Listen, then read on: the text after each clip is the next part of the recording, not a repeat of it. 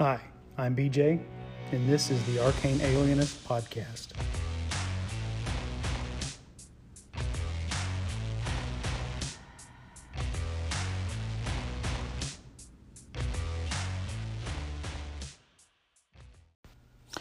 Hi, everybody. Uh, in today's episode, uh, I'm going to talk a little bit about the uh, old school advanced, um, old school essentials advanced fantasy rules, which are the supplemental rules for old school essentials.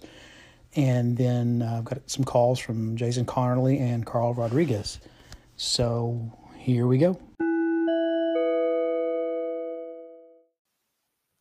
Let's talk a little bit about old school essentials advanced. I, you know, I've been running for uh, the past year a campaign using old school essentials, which is effectively um, the old BX basic expert Moldvay Cook rule set. It's just been repackaged and reorganized for better clarity of content. Uh, it doesn't have the flavor text, and I, you know we've talked about that a lot between myself and various callers. Um, but it is BX. It is BX. They, they've they've added. There's two things he changed that Gavin Norman added here.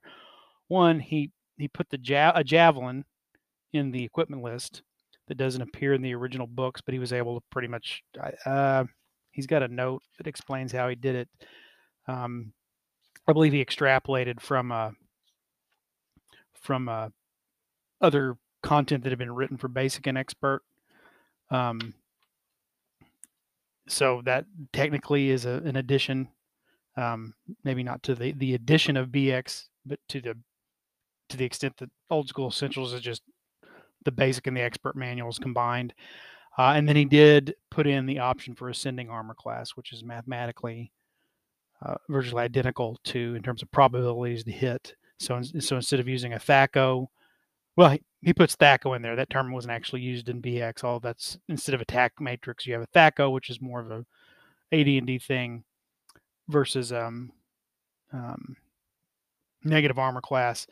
And uh, he added the option for characters to have an attack bonus and monsters to have an attack bonus versus an ascending armor class. But mathematically, statistically, in terms of probabilities, it's it's the same thing. It's just the way you, you know, the uh, the way you calculate it, um, up upwards or downwards of, of the central center center point of the uh, of the range. Um, which may be more statistical stuff than anybody cares to to know about. but anyway, that's that's all old school essentials is.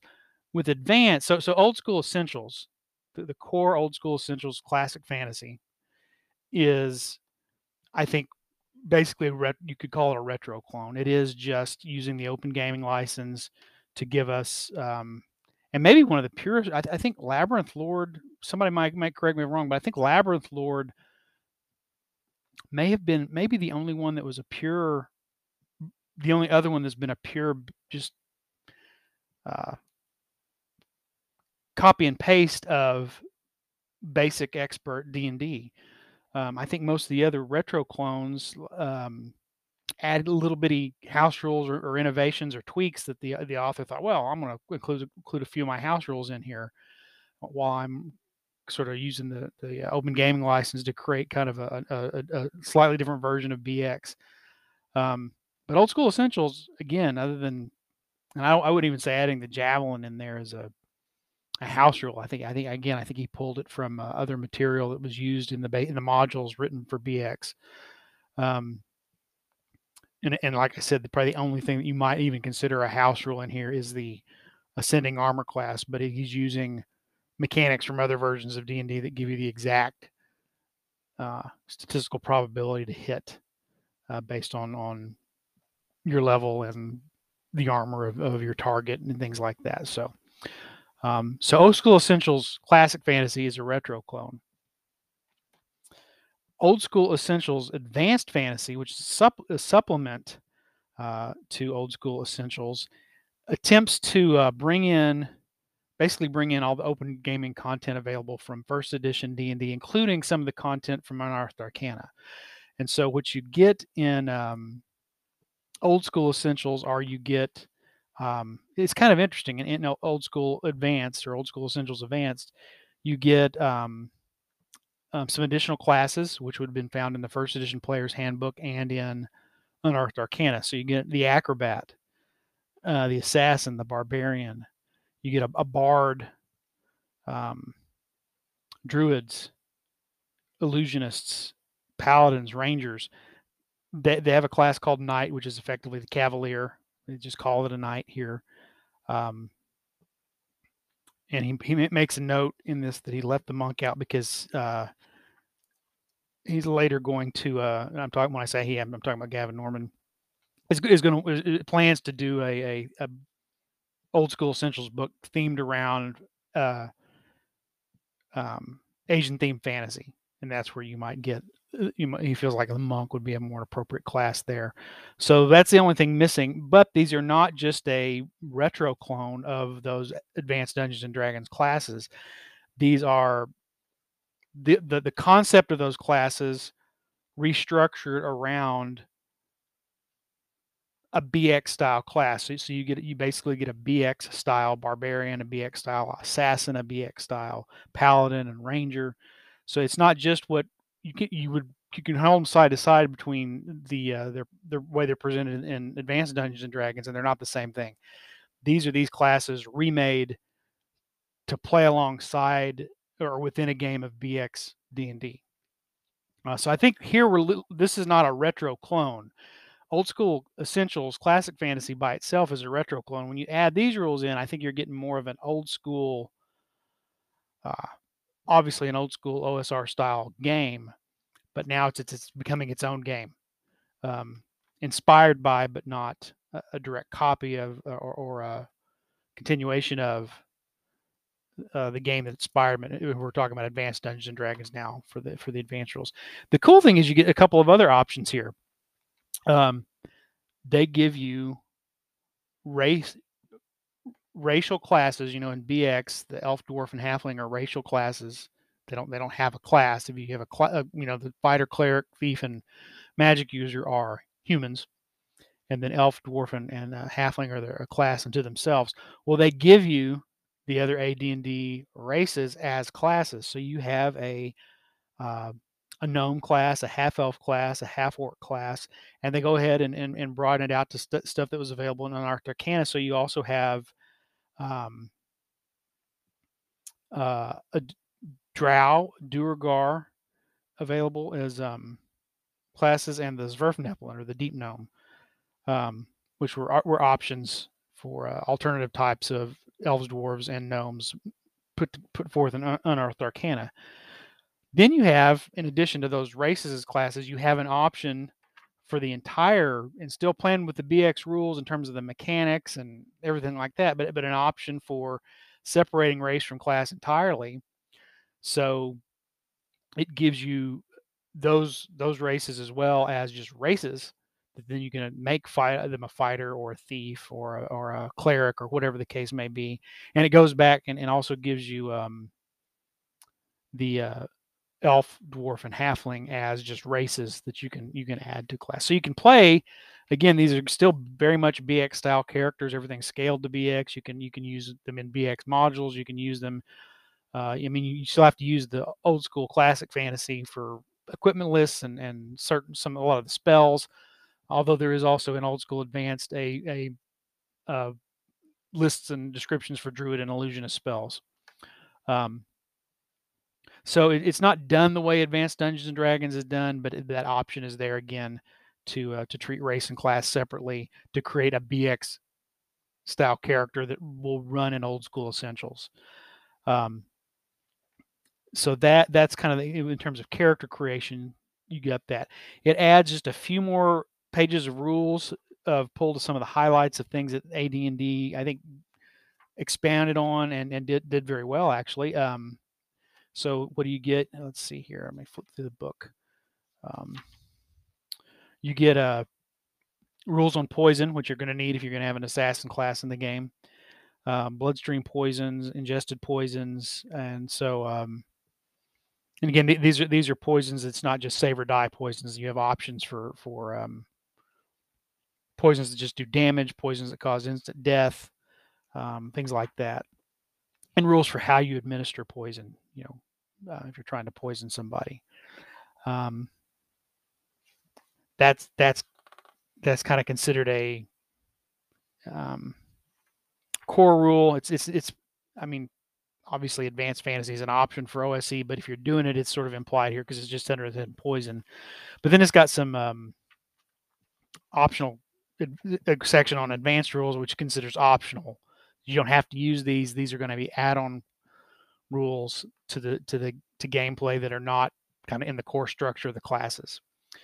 Um, so they have class abilities. Um, uh, limits to turning on dead. It clarifies how many times a day a cleric can attempt to turn undead, and what happens if they're working with mixed groups of undead. Again, these are these are going to parallel what you see in AD&D. Uh, it allows magic users officially to use staff as a weapon. Uh, in, in, basic, they were in expert they were li- limited only to daggers. Uh, so this um, gives them the option to uh, also use a staff. Um, as a weapon. Uh, it's got some rules for attacking with two weapons, so, so basically dual wielding. Uh, rules on charging into melee. Uh, a rule, the, the AD&D rule on missile targets in melee, where you can't just shoot into melee. You can't shoot around your friends. You can't shoot over your friends. uh, if, if there's melee going on, you have a chance of hitting anybody involved in the the general melee. Um, and how to adjudicate which person actually gets hit, including adjusting the uh, the roll for that, so that larger creatures have a higher chance than smaller creatures. Um, it's got a rule for parrying, and then a clarification on splash weapons, and then using a D12 when it misses to determine what um which direction it's off by. You, you roll a D12 and treat the results as though it's at the face of a clock. So pretty cool. Um, let's see what else. So some a little more clarification on magic of raising the dead, uh, the chances of survival based on your constitution, um, an option for uh, wizards to start with more spells in their spell book, and to add more spells to the spell book. Remember, in BX, you, your number of spells in your spell book equals your spells per day. Um, this gives them more of an AD&D option of allowing a, a, a magic user to add more spells to their spell book, which is what I think most people are familiar with, and a lot of people erroneously assume that you can do that in BX um, if they're coming in from other editions. Because I believe that's the only edition of D&D that doesn't allow wizards by default to do that. Uh, it's got rules for multiple classes. It doesn't say multi-classing. It doesn't really say. It doesn't present what's in AD&D. It basically just says. Um, um, I mean, you could you could even do this with humans. You, you, could limit it to demi-humans. You could you could also do it with humans if you wanted to. Um, but it does note that um, in, in, the the um, traditional advanced rules, only demi-humans are allowed to choose multiple classes, and then only specific combinations. The referee may consider creating combinations of allowed classes because in the uh, as I previously mentioned, when they break out races just as races, it gives you for all the demi-human races. Um, uh, allowable, the classes they can take, and the level limits on those classes. Um, but then it explains basically the traditional way of uh, splitting experience points, and you of course use the better saving throw and THAC0 between the, the two or, cl- or more classes you're using, and what armor and weapons you can use, and things like that. Uh, it's got a page on secondary skills. You roll a d100, or you can either pick, or you can roll randomly d100, and it gives you a, a secondary skill. Um, and it's got an option for weapon proficiencies, including weapon specialization for martial characters, so fighters, paladins, rangers, and barbarians. Um, again, your kind of martial types start with uh, four weapon proficiencies and gain one every time their THAC0 improves, which is basically uh, every three levels. Your semi-martial characters, which are you know thieves and clerics, druids, uh, assassins, things like that. They uh, start with three weapon proficiencies and gain one at every four levels, and then your your wizards and illusionists, your non-martial characters, um, they start with one weapon and they get one another one every five levels, and then fighters can can do weapon specialization. So some of the better, more popular rules that you find in, in AD&D are, are there uh, to use. I think I also need to mention Carcass Crawler, uh, which is the uh, official Old School Essentials zine. The first issue is out, came out quite a while back. The second one is pending here in the next month or so.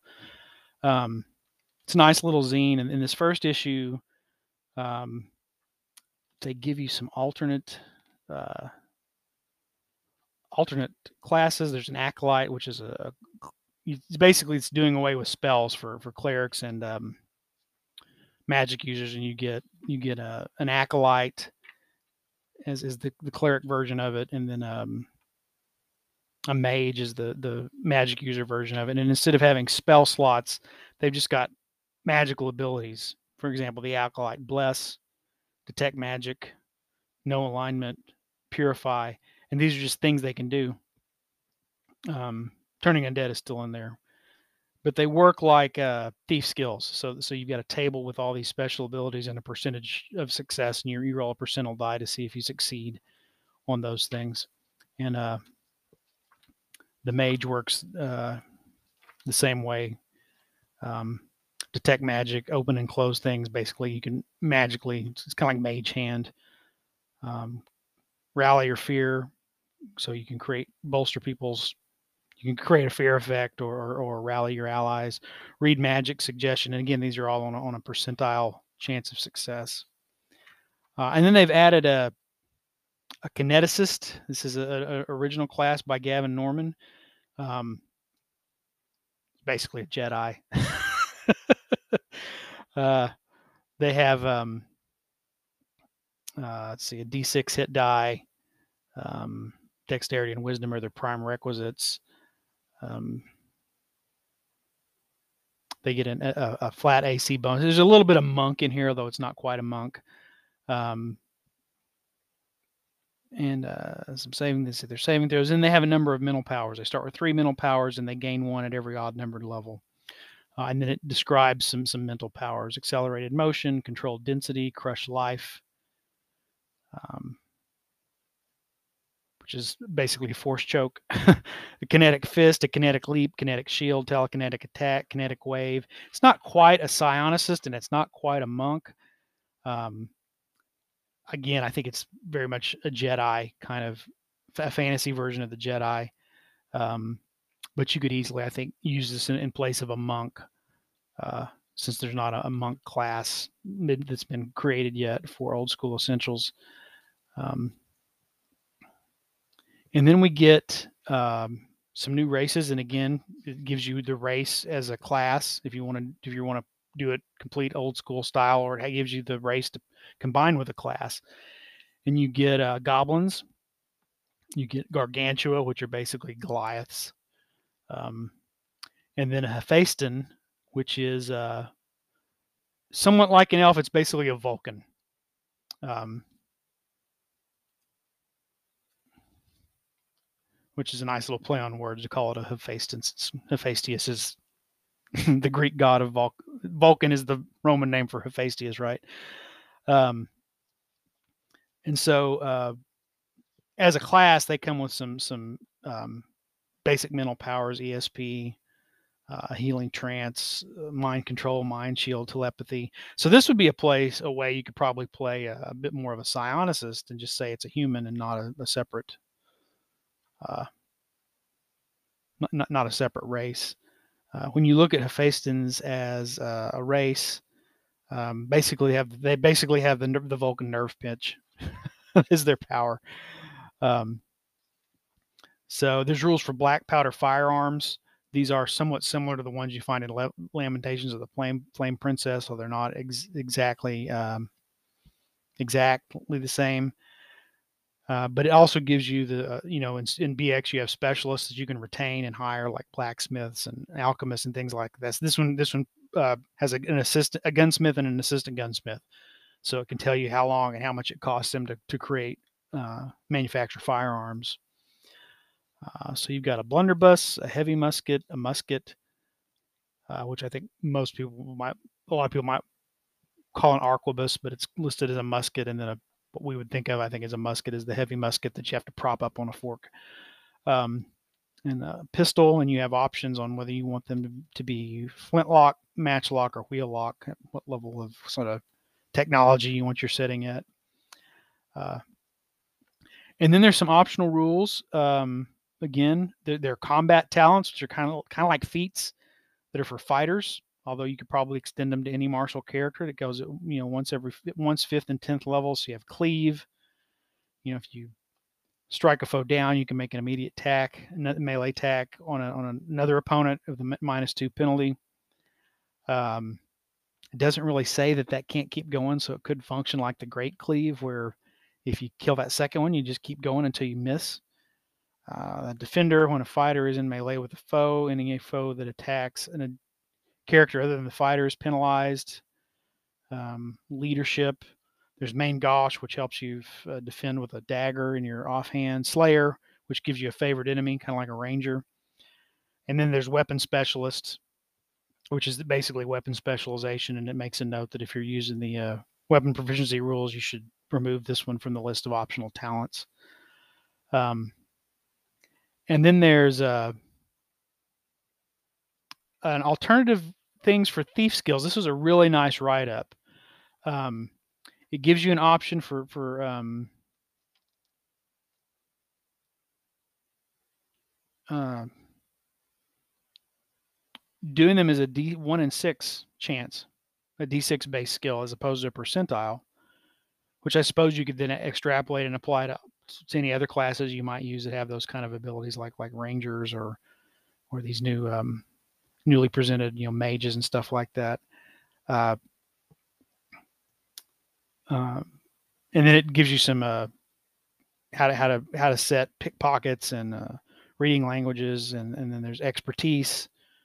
Um, it's, it's a way of uh, allowing skills thieves to distribute points across their skills to raise so they don't just increase flat uh, you know one and six to two and six to three and six across the board they pick it, which skills they want to focus on and what rate. So it's kind of like allocating skills that you would do in AD&D, where you pick which thief skills you want to you want to advance.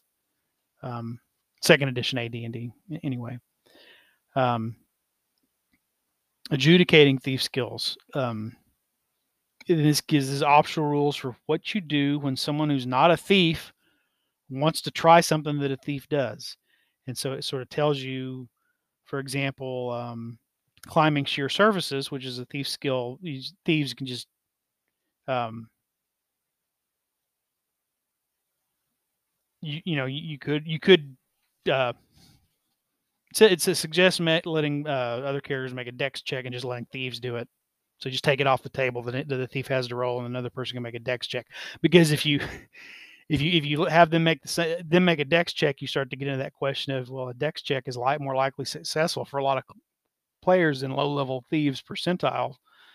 Um, but then some of these other skills, and I'm not going to go through all of them, talk about whether you should just let, if you're going to let other people try it, one option is to let thieves succeed on this, or the other people is to, other jo- option is to, um, a lot of times let them roll for a six. Oh, chance it's a one in six for anybody else to do it, and a thief gets a two and six or better based on their level, uh, things like that. So, um, but then there are things that, that other people can't do like it suggests that um, don't let other people pick pockets or pick locks or things like that that, that that's but they could have obviously tried to sneak around to hide to decode languages to um, climb walls and things like that so um so anyway, it's a real handy uh, set of optional rules as well so I guess I went a little beyond old school advanced. I also include this included these options for carcass crawler. But again, I think you're seeing that um, old school essentials has its core set of rules that uh,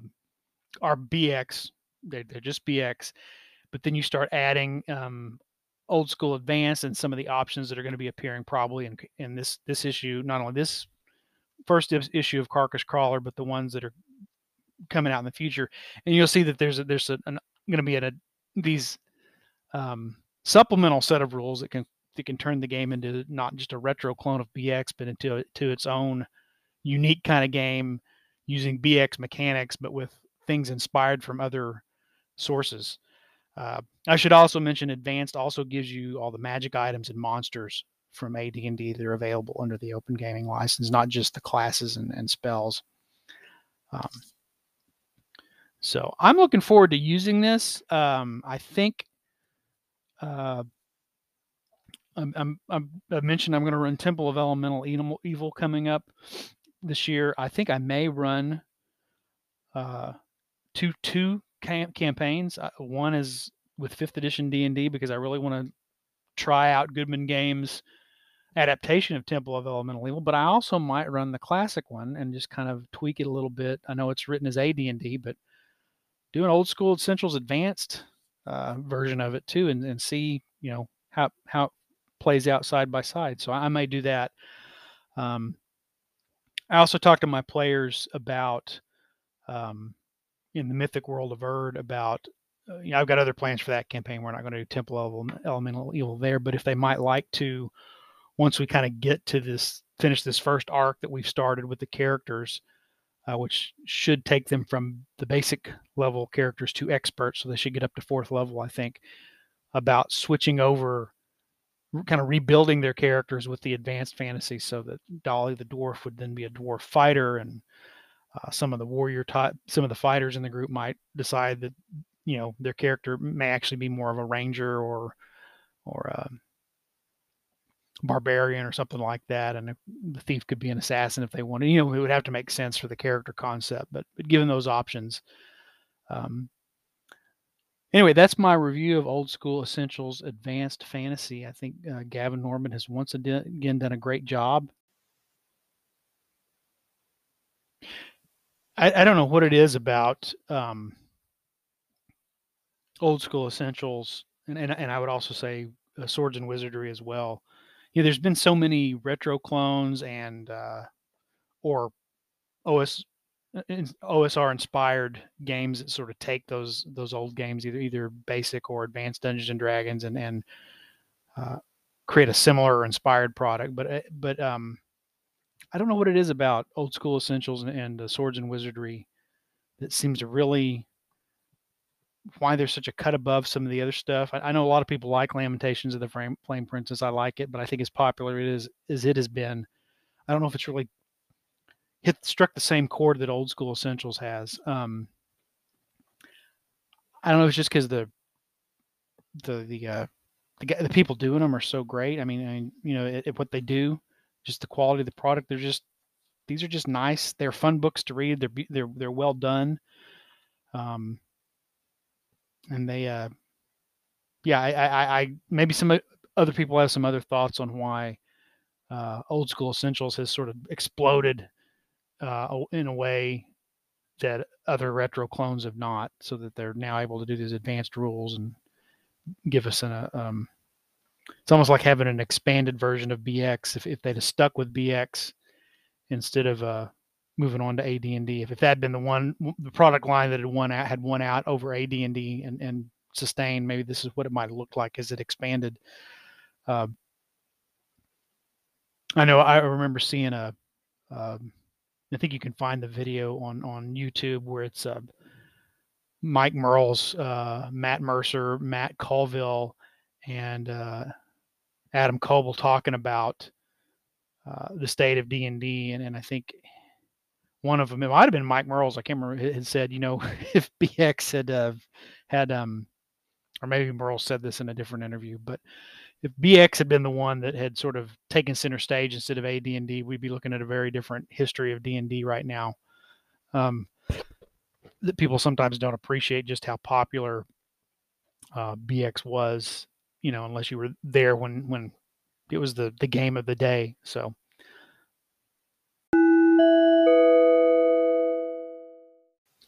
So let's make a uh, an OSE advanced character real quick, um, just to see what it's like.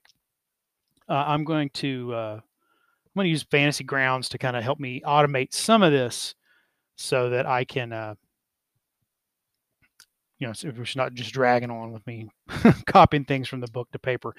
It'll go. Uh, obviously, BX characters are easy to make, and even when you add a couple of other of these options from advanced fantasy. It's not going to make it last that much longer, take that much longer. Um, so, uh, but but just in, in, the for the sake of expe- expediency, I am going to roll my stats in gold though, so that we can see what we get, um, and then we'll we'll go from there. So, all right, here we go. I got some dice. Here we go. For my strength, I get a 14, Intelligence is a an eight. Tech, wisdom, and the dice dropped off my desk. Where did it go? Uh, wisdom 15. 12 dexterity. 13 con. And uh, for charisma, I got another 13. And then for gold, nine. So I got 90 gold. Okay. Let's let's see what we want to do with this character then. I think I want to make a fighter just because I was very interested in the the options that were presented for fighters between um, old school advanced and uh, carcass crawler. So so let's let's start. We're going to uh, see. Well, let's see what what what, what kind of fighter do we want to make? What race do we want to be? Um,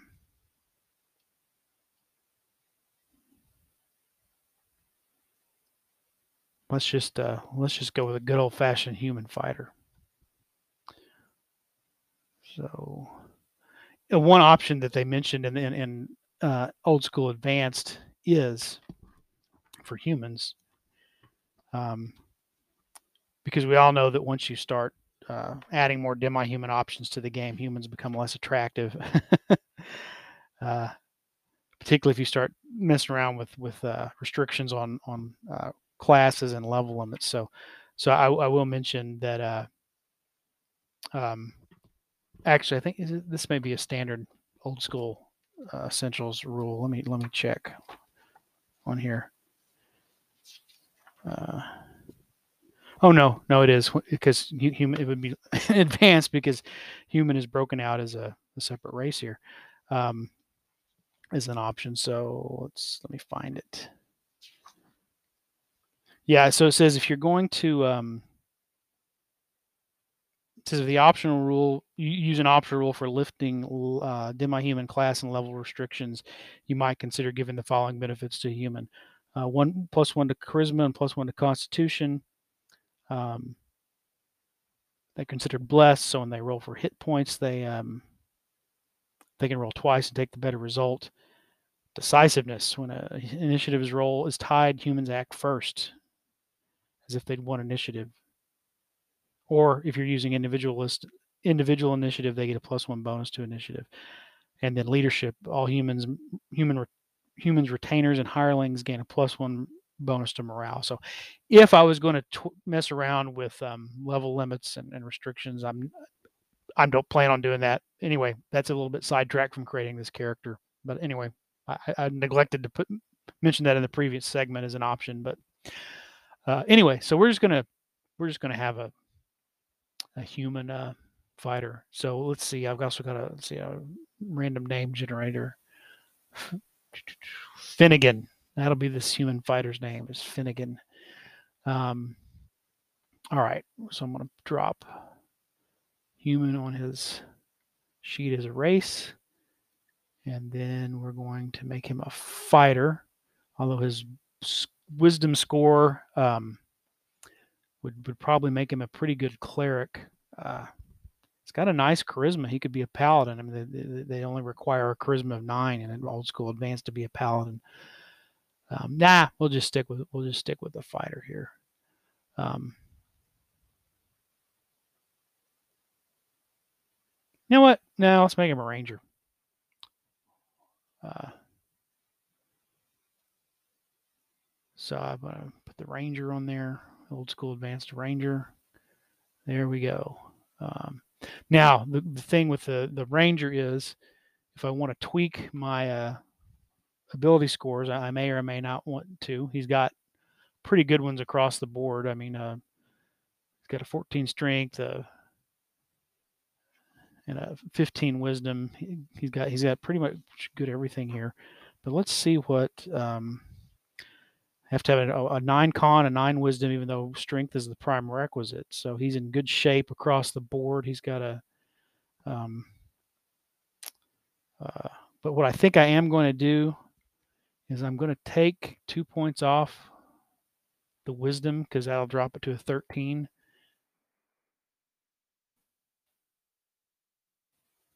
Which I think makes no um, makes no difference in terms of you know 13 to 15 range is pretty much the same in terms of its effects on magic saves and I mean barring a straight up wisdom check but I'm going to put that into I'm going to take two points off of his wisdom and bump his strength up to a 15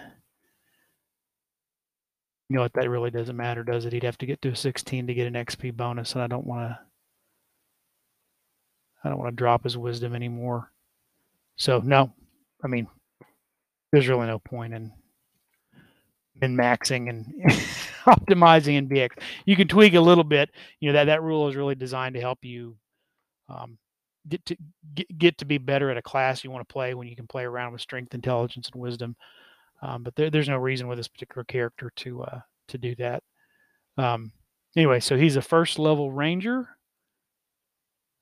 Uh, so let's roll his hit die. Oh, he got a seven on his hit die.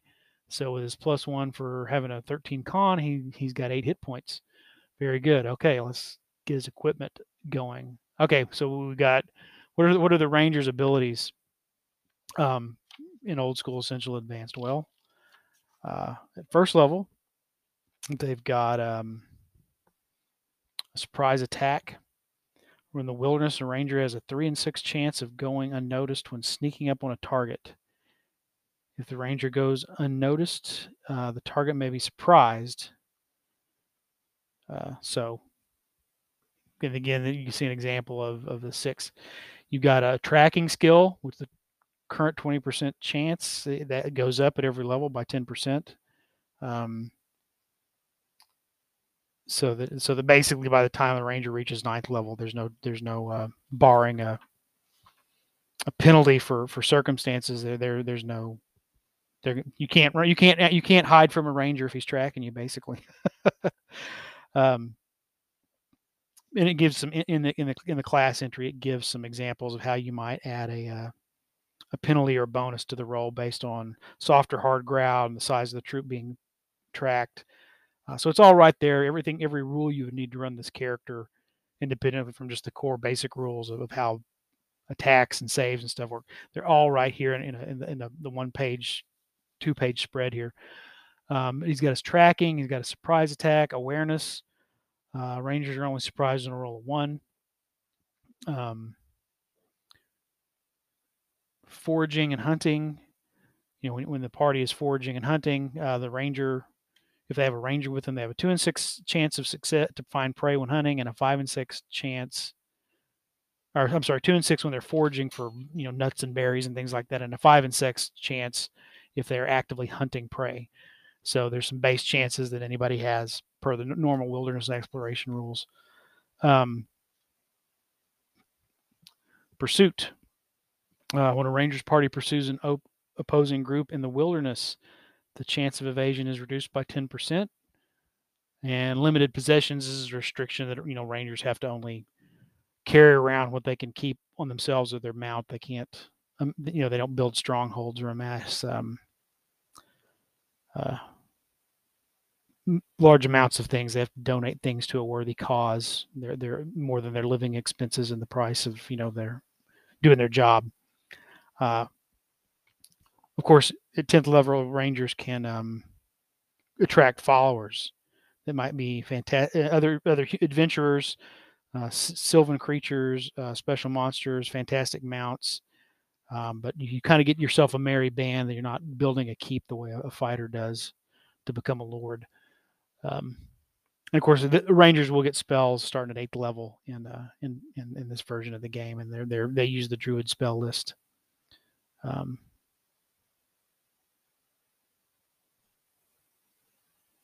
Got eighth level.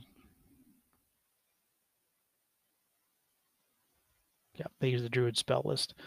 Uh, okay. Other than that, now we just got to do some equipment. Um, let's see. What do we want to do for his equipment? So I paused the recording and then I recorded an entire segment without actually recording it on uh, Finnegan's equipment. So real quickly, what I did with his 90 pieces of gold is I got him a, a backpack and some pretty standard adventuring gear, rope and a grappling hook, a large sack to put his loot in, um, some torches, a tinder box, um, water skin, and some rations. And uh, he didn't have enough money to get a, a proper bow, so uh, I gave him a sling and some sling stones, and he'll have to he'll have to get a bow uh, when he uh, get a bow off of, of a fallen foe, or as soon as he gets a little bit of gold in his pocket, more gold in his pocket, get some, get a bow and arrows. Uh, I armed him with a leather armor, um, a sword, and a dagger. I was going to go a shield, but I think I was interested in one of these options from Carcass Crawler, which is uh, fighter talents, which are function like little feats. Um, and I think it's it's okay to to to um, uh, one you might say I'm going to make this for fighters, and that excludes rangers, paladins, barbarians, and the like, because they get other special abilities and fighters don't. Um, so you may you may not want to do that, but I'm, I'm exploring the rules here. So what I um, decided to do was um, go ahead and allow him, since he's he's a, he's a ranger, to to take one of these fighter talents for first level, and I'm going to give him the main the uh, the main gauche, I believe that's how you say it. Uh, ability, um, which when you when you're wielding a dagger in your offhand instead of a shield, you um, you gain a plus one to AC and to attack rolls. So um, not to damage, but to attack roll. So he'll be attacking with a sword, but he gets a plus one bonus to his attack with his sword, in addition to the defensive bonuses, though he he has shield um, for for being able to parry with that um, dagger, and that gives him some versatility. If you go back to some of the AD and D options that come out of the advanced fantasy, um, because it allows him to uh, to attack with two weapons. Um, if he wants to go on the offensive, um, or he, you know, you know, take a penalties to both those attacks. But uh, otherwise, he can use and he, because he's got a strength of 13, he can also just parry with his his um, main weapon, his sword, and that would add his uh, strength bonus again to his armor class. So um, with just leather, because uh, he doesn't have a dex bonus, he's looking at an armor class of seven. But he um, did that calculate that right? Uh, but but with that, um, now I'm wondering if there's I've caught an error in uh, in uh, the programming here for the guy that did this rule set. I doubt it. But maybe just, yeah, yeah, no, that's right. Armor class seven, but he gets the main gauche effect for um, for his dagger. So now he's got an armor class six, and he could drop that to a five if he chose to just parry. So um,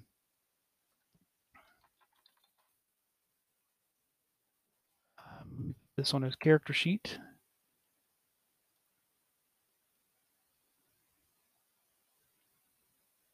And he, he's good to go. Um, so we've got Finnegan. He's a lawful human ranger, strength 14, intelligence 8, wisdom 15, dexterity 12, con 13, charisma 13. He's got an armor class of 6 due to his leather armor and his pairing, his, his main gauche pairing with his dagger. Um, again, the option to go pure defen- defensively to go down to a five with that, uh, or to just um, on the offense, he gets um, he's already got a plus one to his his attack and damage for his sword, but he gets another plus one to attack because of the main gauche ability. Um, and then he's got all his ranger skills, the, the tracking and pursuit and um, things like that. So, and he's got uh, ten gold left over for you know emergencies that might come up, food, lodging, anything like that. So there we go. That um what are we looking at on time? Uh, we've got I'm coming right at five minutes on the second half of the segment, and it took me ten minutes, but I was explaining a lot. So that's 15 minutes to to make this character to me explain to you step by step how I'm making this character. If if I were just to sit down and do it, we're probably looking at five minutes, um, give or take. Probably 10 if you're doing it with pen and paper. So again, it remains really quick once you, you have the rules in front of you to uh, to still make these fast characters like you you would in BX at first level. And uh, I may have to put this character aside and play him at some point. Um, he's he's an interesting character. Uh, as I think about him, he's, he looks like he might make a pretty good ranger. Anyway, um, oh, secondary skill. I did roll a secondary skill, and it came up with a Lorimer. And in case you're wondering what a Lorimer is, um, that is um, a person who um, does all the the little metal bits that go on saddles and bits and bridles for horses. So it's it's it's a they they think they, they do some metal work, but it's specifically to uh, not the, not the leather working part of, of saddles and, and, and reins and things like that, but the and bridles, but the the, the little metal bits that hold them all together, which I, I, I assume would include buckles and things like that on the on the, the saddle, the, strap. Anyway, so that is Finnegan, the old school advanced ranger.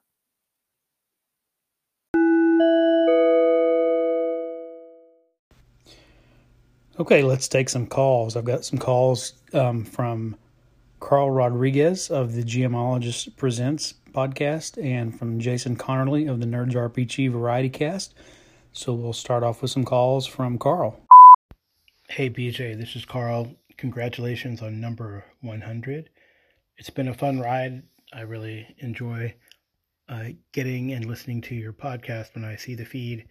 I love I, the recaps. I love what you bring um, to thoughts about GMing, especially. This last episode was really great about making things your own, and and maybe maybe it's kind of kind of got to do that nowadays because everyone, you know, listens to actual play or watches things on the critical roles or whatever, and that's a great idea to just change things around, and maybe one does it naturally as players experience and go through a particular uh, dungeon or adventure, but uh, maybe the initial prep is a great idea to do. I know I do that with Warhammer Fantasy, but I haven't done it with a published uh, D&D type module.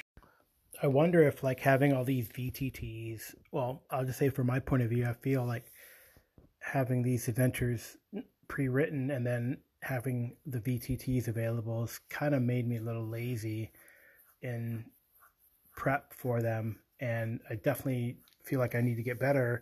And maybe that's why Warhammer is so good because I read way ahead. I know what the motivations are for the bad guys. I kind of have an idea what how the, what the players are doing timeline wise, and uh, and then I can react or have the world react, not me react, but have the world react uh, based on that intel. And I think the same with T2K. You know, I read, I've read the thing ahead of time, and now it's just kind of rolling, right? So, um, yeah. So maybe I gotta change the way I do things a little bit. But uh, thanks for the reminder. Yeah, Karl. I think um, you know the electronic tools and the virtual tabletops certainly make for easier prep but they might. I can see lulling you in a sense of since so much is automated, you almost want a game master or DM on autopilot instead of actively thinking about um, you know what to do and then and then what happens when things change. You know, you've got macros and, and things kind of pre-programmed in for attacks and saving throws and what monsters are about to appear on the board and then well, what happens if the players do something that should change that and now you've got to you've got to use your keyboard and your mouse and you your menus and drag and drop and copy and paste on all that stuff to, to reset. Whereas if you're just at the tabletop, you just roll with it. You maybe just have to flip to a different page in the monster manual, you know. Um, so yeah, I could see how that that might make you a little, and particularly lull you into false insecurity. Oh, it's all set up. Particularly if I bought the prepackaged and pre-programmed module, I don't have to. I don't have to read ahead to understand the story and the plot and, and what's kind of going on uh, in the background until it just pops up on my screen and I just read it, you know. And I think I think it's good to not um to not get lulled into that false sense of um you know don't ever you know don't let the uh, the author of a, of, a, of an adventure tell you that you can't make it your own. Don't let, don't let the damn computer tell you that you can't make it. make it your own. As great as these tools are, they're still just tools, and um, it's the riddle of steel. What's more powerful, the rule set or the game master who wields it? so, uh, thanks for the call. And oh, wait, we got some more here from Karl, real quick. Hey, speaking of Claremont, I think I really got into the comics from the Excalibur series that he did from 88 to 91. I collected a lot of that, and I, I don't even know if I still have it. Honestly, I probably, I think I got rid or sold a lot of my comics somewhere along the way. Um, I have no idea. I mean, I have a few. Like I have the, I was looking. I have Grimjack. I have um, some Lone, uh, Lone Wolf and Cub that they had done as in English um, back in that during that time frame. Maybe a few others. I have to look. I, I, I mean, hopefully I didn't get rid of Excalibur because those were fun things to read. Oddly, I have a, a series called 1602, which is a DC series of uh, supers in Elizabethan period. Hey, Karl. Um, yeah, Excalibur was also great. Another great series that Chris Claremont launched. Of course, it outlived it. Still continued past his uh, his run as the author, but he certainly launched it um, when he had uh, in the pages of uh, X Men. Uh, of course, Nightcrawler, Kitty Pryde, and Rachel Summers were injured and out of commission, and then the, the rest of the X Men seemingly vanished and perished. Although they didn't, they they just continued on in secret, you know, hiding the fact that they were still alive. And so those three X Men uh, relocated it. I think it was Muir Island to, to, heal up, and then wound up joining up with Captain Britain to form Excalibur. Um, so it was always kind of you know it was it was was an X Men adjacent, but it wasn't originally. I think it meant to be uh, purely an X Men family book. It just happened to have some some X Men characters in it, and then over eventually the X Men just kind of consumed it.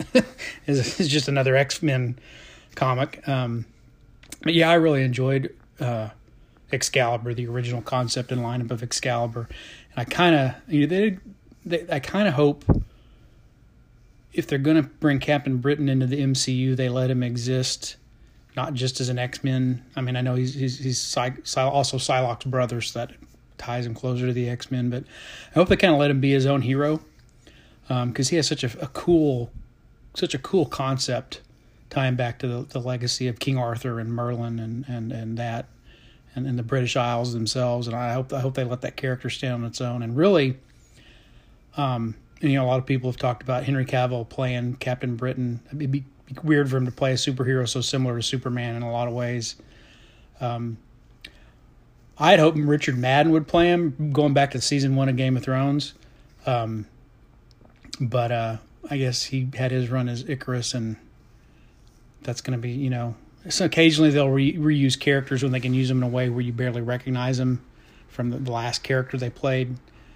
Um, I know, I know, um, the guy that played uh, Cottonmouth in Luke Cage is going to be Blade, but um, and of course Gemma Chan, you know, and, and, Captain Marvel, she's done up in makeup to look like a Kree. so when she's in Eternals, it looks like a completely different character. I don't know if they'd recycle Richard Madden so soon to play Captain Britain, so hopefully they'll find somebody really good. Um, you mentioned Lone Wolf and Cub. I think weren't you and I supposed to do an episode with Jason? Uh, Jason was supposed to have us on his show to do an episode about Lone Wolf and Cub, about the the film series and the comics. So maybe we need to get on him about that.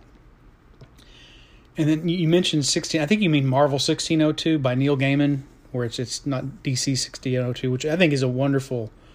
I love that comic. It's Neil Gaiman um, he he only limited himself to the I guess the original Marvels created by Stan Lee. So it's it's it, there there aren't any characters that appeared prior to 1970. I think.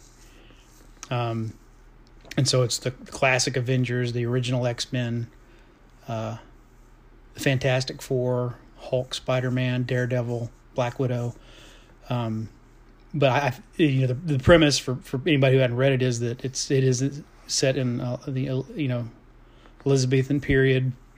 Uh, Doctor Strange, and it's it's it's Elizabethan versions of the actual original Marvel characters. So um, it's like Doctor Strange and uh, um, Nick Fury, are, our Queen Elizabeth's among her chief advisors, and, and there's this constant plot to assassinate her, and they they they're trying to pin it on Doctor Doom. Well, he's not Doctor Doom; he's just Victor Von Doom. Um, and uh, but they're not sure if it's him or not, and it's, it's really it's a really great um, storyline by by Neil Gaiman, I, and it inspired me. One time, I, I ran a few sessions using Fate, trying to replicate that. Um, didn't quite work, but I would love to get back into a supers game set in that time period, um, so that it's uh, you know, it's superheroes, but it's set in more of a you know Elizabethan, uh, Renaissance, late Renaissance period. That would be that would be really cool to, to do a supers game there. So add that to our list of, of things to do one day. I don't know what system I would use though for supers. Uh, Fate was passable, but I think there may be some better systems out there for supers. I'm sure you have one to recommend. Um, all right, well, enough comic book top. Here's something else from Karl. Man, sometimes when you guys share something, it triggers like a, vi- a gaming vignette. Believe it or not, I guess I've gamed way too much and way too long. But your talk about the Clone Wars reminded me of an incident that kind of broke up a gaming group in my 3.5 long term game, or at least it didn't ruin the campaign. It just made it so that there were two separate groups. Um, there were two, I guess, uh, alpha type personalities, but the clash was, I thought, very interesting. So one one player said, "Well, I'm going to try to round up all the orphans." Um, and, and, you know it's uh, round up all the orphans in like my city, my country, and uh, then you know open an orphanage. But then he later said, "Yeah, I'm going to train them all to be scouts and spies." So aren't you doing like? Isn't that kind of like indentured servitude slash slavery? Because you're training all these all these innocent kids to then now become murder hobos. At least that was the way that another player looked at it um, and said that it was it inherently morally wrong. Uh, sure, it's nice to then set up. Sure, it's nice to set up an orphanage and give these kids a chance, but not to train them to be soldiers. That was hella crazy and a bit evil in his mind. Um, so then they kind of one group who believed. Well, I think most of the people in the group didn't like that idea, honestly. And the campaign moved further north in Faerun into Cormyr area. Um, so yeah, it was a, very interesting fallout from that Clone War type of setup, right? Yeah, that um, Karl, that that is a interesting contrast to like the same idea in the Clone Wars. of course, when you say child soldiers, it actually makes me think of Rogue One and Erz- Jyn Erso, um, where you see um, you kind of get to see the aspects of the rebellion in in the Star Wars in that galactic civil war area where the people did some pretty shady stuff ostensibly for a higher cause you know and you see um, you know, you you see a little bit of, of kind of her her bad reputation and, and, her association with Saw Gerrera, and of course, if you're familiar with the Clone Wars cartoons and later Rebels, you see Saw Gerrera go from a freedom fighter to be kind of in a fringe. maybe goes to extremes that the other a lot of the other rebel leaders don't want to go to. Uh, of course, you also see Cassian Andor set up straight up what Cap assassinate a witness just to keep just to keep his cover. Um, so I thought that was interesting with Rogue One. You see the the kind of the shadier aspects of the rebellion. Um, Star Wars is usually deals in some black and white morality, but it's nice to see little shades of gray in there uh, with uh, Rogue One, but then also, of course, more recently with Mandalorian and, and Boba Fett. Um, so, yeah, uh, but th- that's a whew, trying to get away with a child soldiering and Cormyr would not would not go over well.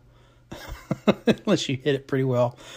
So, anyway, Karl, thank you for all the calls. It's always good to hear from you. And now we're going to turn to some calls from Jason Connerly. So, take it away, Jason. Hey, BJ, Jason here. Happy 100, if I haven't already said it. Um, but I'm curious. So you went to an individual initiative, which is fine. I mean, whatever works for the group, right? Um, just because. Anyway, are you keeping declaration like declaration of spells and declaration of retreat, or have you removed that too? So have you stolen the chance for people to interrupt spellcasters during a turn? I'm I'm curious. Yeah, Jason, I have kept the declaration of uh, spells and retreats. In fact, tweaked a little bit. Um, when I started to sort of, you know, the and, and, I was looking at the OSE. I probably should have gone back and looked at the uh, the BX rules originally, but, but, it's not really presented in OSE how clear, very clearly how um, individual initiative is, is supposed to work when now you've got this order of, you know, the missile, missile move, magic melee order of things. Um, so I had to kind of write it out and, and draft it out with some bullet points just for, so I could wrap my own head around what how it works. Um, I was probably overthinking it initially, so it, it, of course this remains very simple. Uh, but I went ahead and decided and said everybody has to declare their action. I know that's a bit of a house rule for BX, where normally it's just the, if you're going to cast a spell or retreat. But what I found in doing is I would just automatically say roll initiative and, and roll initiative for the the monsters, and then go. Oh wait a minute, I was supposed to ask if anybody's going to retreat or um, cast a spell. Well, if I just say everybody tell me what you're going to do before before we roll initiative, that'll that'll get the spellcasters and anybody wanting to do a retreat, and it, it it'll throw everybody else in there, which I think probably works better anyway. Um, so yeah, the answer is yes. Not only am I, I having spellcasters and re- retreats declared, everybody's just going to declare what they intend to do. And then if you're not retreating or spellcasting, I'll give you an option to kind of adjust on the fly if your side loses initiative. Like you don't have to you don't have to say if you say I'm gonna I'm gonna you know move and melee attack this orc, um, and then for some reason that orc moves beyond your thing. Well, you can you can still move and melee attack someone else. You know you can adjust on the fly a little bit like that. I think that's okay. But you know there's a reason for casting spells and not moving. It's to permit spell disruption, and there's a reason why full retreats have to be declared. It's because there's a lot of penalty for that, and you want to don't want somebody to to uh, declare it after they've said they're going to do something else. Um, it should be. I think it's. I think my understanding it should be obvious to everybody else they're about to turn tail and bolt when when initiative gets rolled, and that's why that has to be declared because. Um, uh, it it, it it's kind of fair to the other side. You know, it balances things out. So if I'm wrong on that, let me know. Good point on showing how evil the Jedi are for using clones during the Clone Wars. It's definitely not a, a good act using that clone army. So so I think we we've of course they're absolutists, right? We we know Jedi